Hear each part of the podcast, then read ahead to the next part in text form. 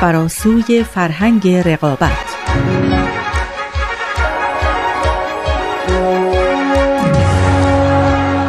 We've literally, as a result, transformed the conditions of our own existence on this planet. But we haven't yet adapted to these new conditions that we live in.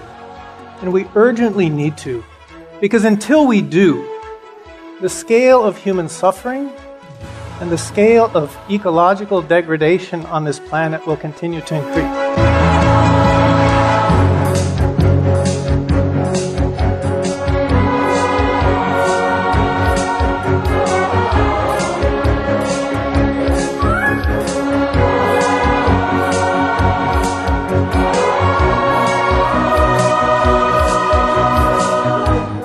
اینجا رادیو پیام دوسته آزاده جاوید هستم و به شما همراهان گرامی درود میفرستم. کتاب فراسوی فرهنگ رقابت که نام این مجموعه هم از اون گرفته شده موضوع برنامه ماست. این کتاب رو پروفسور مایکل کارلبرگ عضو دپارتمان ارتباطات دانشگاه وسترن واشنگتن نوشته. او استاد همین دانشگاهه.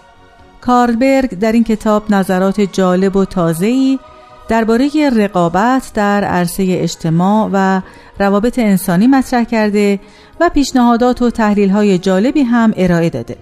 برای اینکه با این اثر بهتر آشنا بشیم، میهمانان همیشگی برنامه اینجا هستند. جناب مازیار فرحبخش، کارشناس مسائل اجتماعی و خانم سارا حامدی، دانشپژوه علوم اجتماعی. ممنون از حضورتون. من هم تشکر می‌کنم از شما و خوشحالم که در خدمتون هستم. سلام روز شما بخیر. خوشحالم که در این گفتگو همراه شما و شنوندگان برنامه هستم. سپاسگزارم. دوستان لطفا در ادامه با ما همراه باشید.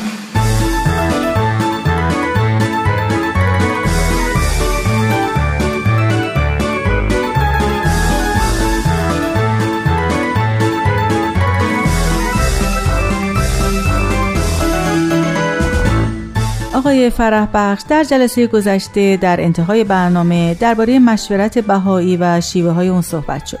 روشی که آقای کارلبرگ در کتابش به اون اشاره کرده. قبل از اینکه امروز سوال جدیدی مطرح کنیم خواستم ببینم مطلبی هست که بخواید به مطالب دفعه گذشته اضافه کنید.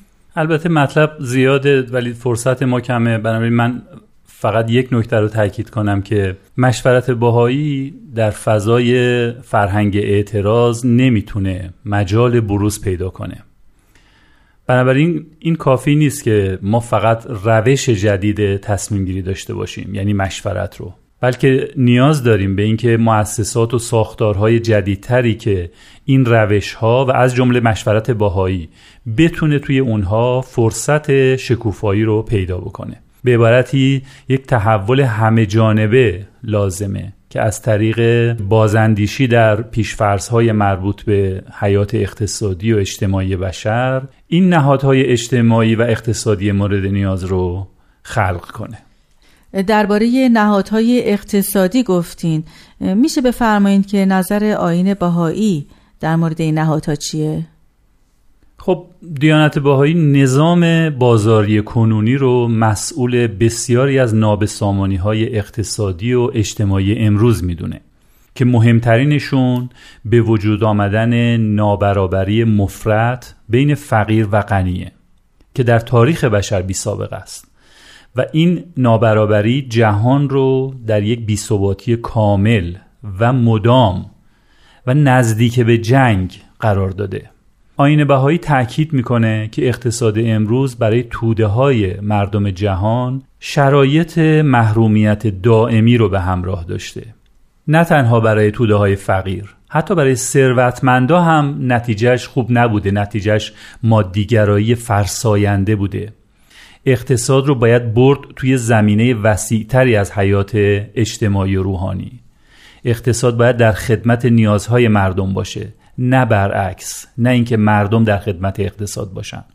در واقع اقتصاد باید اسبابی باشه برای اینکه مردم بتونن با مجهز شدن به اون اسباب به رشد و توسعه واقعی و پایدار دست پیدا کنن. و خب برای این کار باید مدل های جدیدتری از اقتصاد خلق بشه و تفکرات نوتری ارائه بشه. جالب تفکرات جدیدتر در اقتصاد. مثالی هم میشه بزنین؟ ببینید مثل فرض بفرمایید سرمایه و کار و اینکه سرمایه و کار به هم وابستگی دارن. خب والا به نظر این بدیهی میاد. میفرمایید که بازار فعلی اینو قبول نداره؟ البته ممکنه یه جورش رو قبول داشته باشه اما مهم میزانشه. وگرنه به یه اعتباری همه چیز به هر حال به هم مرتبط و ارتباط داره. بله ولی بله. شما اگر دقت کنید می‌بینید که الان در اقتصاد امروز حرف اصلی رو سرمایه می‌زنه. در واقع میاد نیروی کار رو هم می‌خره. همونطوری که میره مواد اولیه رو می‌گیره و می‌خره پول میده می‌خره نیروی کار رو هم میاد می‌خره و در خدمت خودش در میاره. و خب تصدیق میفرمایید که به این نمیشه گفت به هم وابستگی. بله. همچنین توی این مدل های جدید باید منابع و امکانات از نهادها و پروژه هایی که به فرد یا اجتماع یا محیط زیست آسیب میرسونن دور بشه و بره به سمت نهادها و پروژه هایی که در جهت ایجاد یک نظم اجتماعی عادلانه تر در واقع حرکت می‌کنن. سارا خانم اگه شما تا اینجا مطلبی دارین یا سوالی خواهش می‌کنم مطرح بفرمایید. بله خیلی ممنون. سوالی که پیش میاد اینه که خب این چجوری می‌خواد حاصل بشه؟ آین باهایی در برابر چالش های اجتماعی که رو به پیچیدگی هم هستن وحدت و هماهنگی داره تجویز می‌کنه. اما آیا از نظر این آین بازار می‌تونه یک چنین بازبینی عمیقی رو در مورد خودش انجام بده یا اصلا تمایلی به انجام این کار داره؟ البته قبلا هم گفتیم که این نظامی که ما الان در دنیا داریم مبتنی بر فرهنگ رقابته سه جزئیه و کاملا این سه جزئش یعنی اقتصاد، سیاست و بخش حقوقیش کاملا در ارتباط با هم و مکمل هم عمل می‌کنن.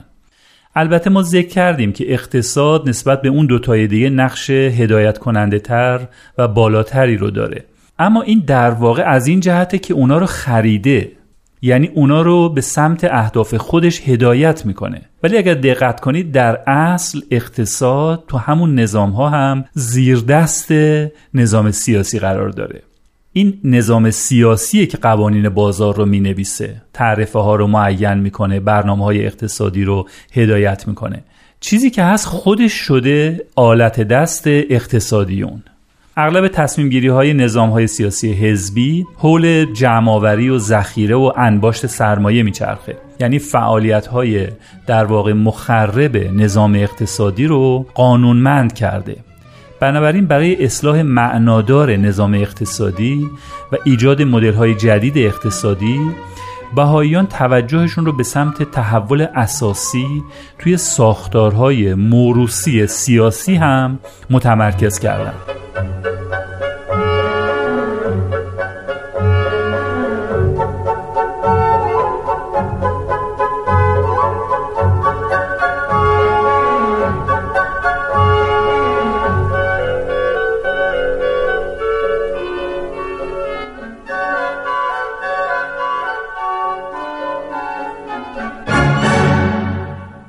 در واقع میگن که اصلاحات سیاسی پیش نیاز اصلاحات اقتصادیه. بله بله. خب راستش این یکم پیچیده شد.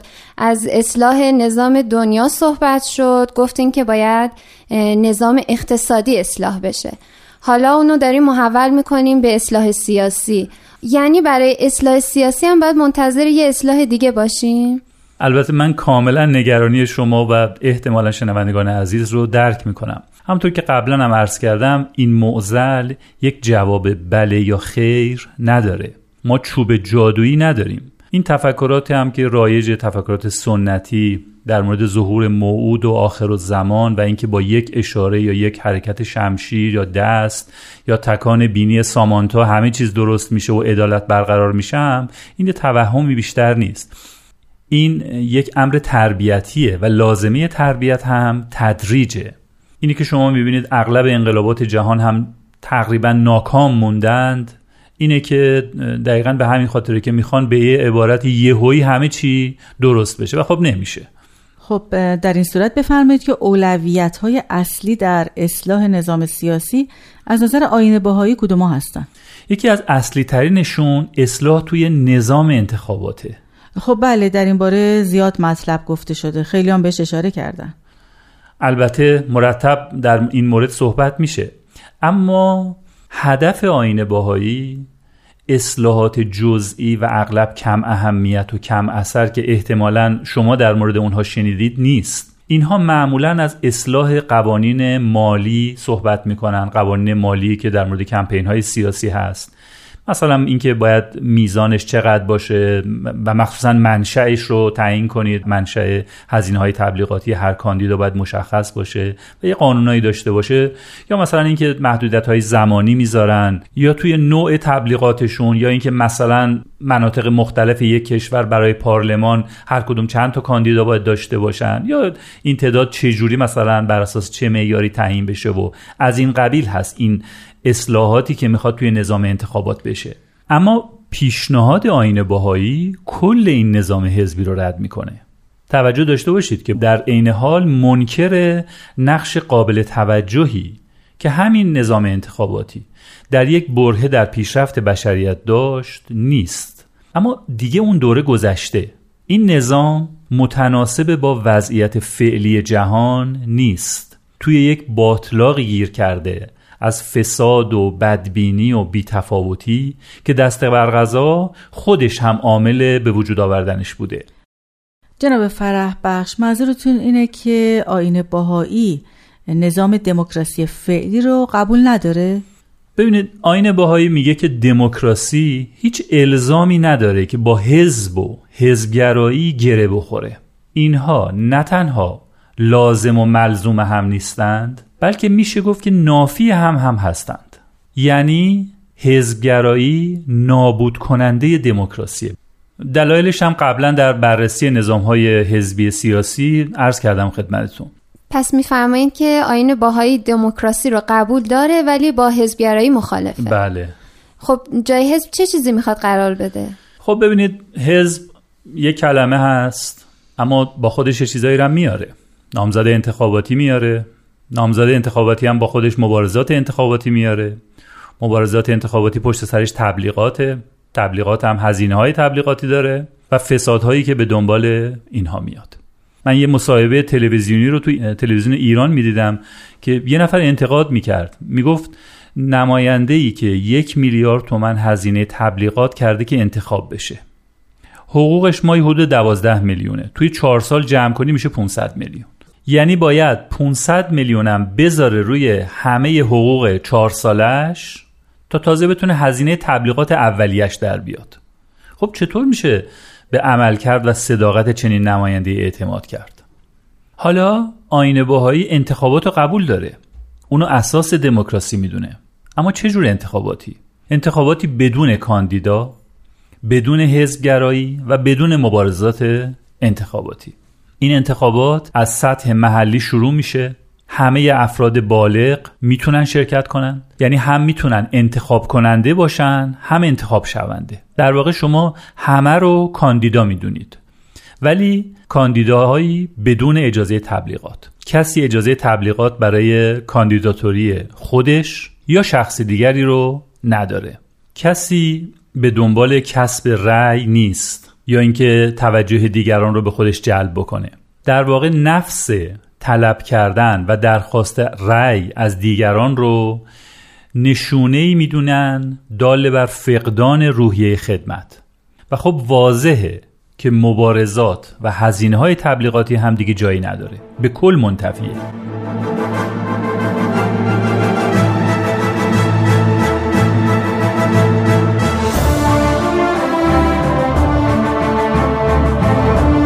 Engaging in a culture of protest actually reinforces those myths, and in the process, it reinforces the culture of contest itself, which is quite ironic because it's the culture of contest that's generating the injustices that are spawning the protest.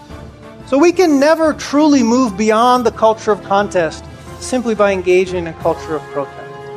What we can do is we can strive to develop a more universal culture of constructive agency. What I mean by that is a culture in which we're bending all of our energies in conscious and intentional ways toward the construction, the active construction of the world we want to live in. Even as the old social order is falling apart around us, in more ways than we can count.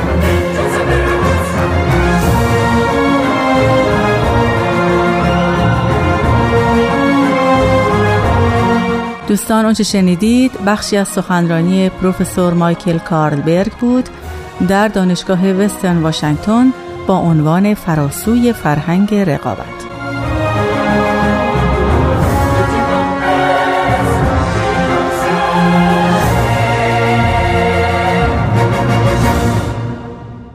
باهایی حتی در گفتگو با همدیگه هم نباید حرفی از اینکه به چه کسی رأی میدن و یا حتی رأی دادن بزنن. رأیگیری ها مخفی هست و خصوصی. در واقع افراد با آزادی واقعی در انتخاب به هر نه نفری از افراد جامعه که فکر می‌کنن بهترین ترکیب رو داره از لحاظ ایثار یا قابلیت ها و توانایی هایی که قبلا نشون داده یا داره تجربه‌ای که هست رأی میدن. در نهایت هم نه نفر انتخاب میشن. همچنین باهایی تشویق میشن که توی انتخاباتشون در موقعی که می‌خوان کسی رو انتخاب کنن اصل تنوع رو هم توی نظر داشته باشن. برای همین هم هست که اگر یک نماینده ای از اقلیت و یک نماینده ای از اکثریت جامعه رأیشون با هم برابر باشه نظامنامه انتخابات باهایی به صورت خودکار نماینده اقلیت رو انتخاب می‌کنه. درسته. تفاوت اصلی انتخابات باهایی با روش های موجود همون نداشتن کاندیداست. خب این سوالاتی رو ممکنه پیش بیاره ولی بهتره که در مورد نحوه عملکرد این انجمنهای انتخابی کمی صحبت کنید. اونجا هم تفاوت‌های بارزی با روش‌های مرسوم وجود داره؟ البته ببینید این نبودن نامزد انتخاباتی توی عملکرد این انجمنها خیلی تاثیر می‌ذاره. برای اینکه اونا پس از انتخابات دیگه به کسی مدیون نیستن. یعنی منظورم اعضایی که انتخاب میشن به کسی مدیون نیستن. چرا؟ چون برای انتخاب شدنشون کسی پولی خرج نکرده. یا حالا انتظار داشته باشه جبران بشه. از طرف دیگه عضو حزبی هم نیستن که مجبور باشن سیاست های اون حزب رو محافظت کنند و همش در دفاع از اون موزه گیری کنند و مهمتر از همه اینکه این اعضا از اول هم در پی انتخاب شدن نبودن اصلا کاندید نبودند. از انتخاب شدن مجددشون هم سودی نمی‌برن قاعدتا. یعنی در حکم کار راه انداز سیاسی نیستند که همش دنبال این باشن که اون سرمایه های سیاسی رو که داشتند حفظ کنند. اونا بر اساس وجدان شخصی خودشون و اصولی که بهش پایبندن تصمیم می‌گیرن. و یکی از این اصول اینه که منافع آنی و زودگذر جامعه رو مد نظر نداشته باشند بلکه بر اساس رفاه دراز مدت جامعهشون تصمیم بگیرن حتی در صورت امکان رفاه دراز مدت کل بشریت. اینم باید ذکر کنم که تصمیم گیری بر اساس وجدان شخصی مانع از این نیست که با کل اعضای جامعه مشورت نکنن اونا همه رو همه اعضای جامعه رو باید در فرایند پیشنهاد، اصلاح، اجرا، ارزیابی و بازنگری پروژه ها شرکت بدن. چرا؟ چون معتقدن که این سیاست گذاری ها مستقیما مربوط به مردم میشه و روی اونها تاثیر می‌ذاره. بنابراین باید دیدگاه ها و نقطه نظرات این مردم به درستی در واقع شناخته بشه. نکته مهم دیگه اینه که این انتخابات یعنی انتخابات در سطح محلی که انجمنهای محلی رو به وجود میاره و بهش در آین باهایی بهشون محفل گفته میشه در عین اینکه انجمنهای ملی و بیت العدل یعنی مراجع قدرت و تصمیم گیری در سطوح بالا رو به وجود میاره در عین حال برای تصمیم گیری های محلی هم یعنی تو همون سطوح پایین اهمیت فوق‌العاده‌ای قائل میشه. یعنی اصل تمرکز زدایی کاملا مورد نظر قرار می‌گیره. خود این اصل تمرکز زدایی باعث سلامت هرچه بیشتر تصمیم های ملی و جهانی میشه. یعنی هرچی شما بهای بیشتری بدید به توده های مردم سلامت تصمیم گیری در سطوح بالاتر بیشتر در واقع تضمین خواهد شد.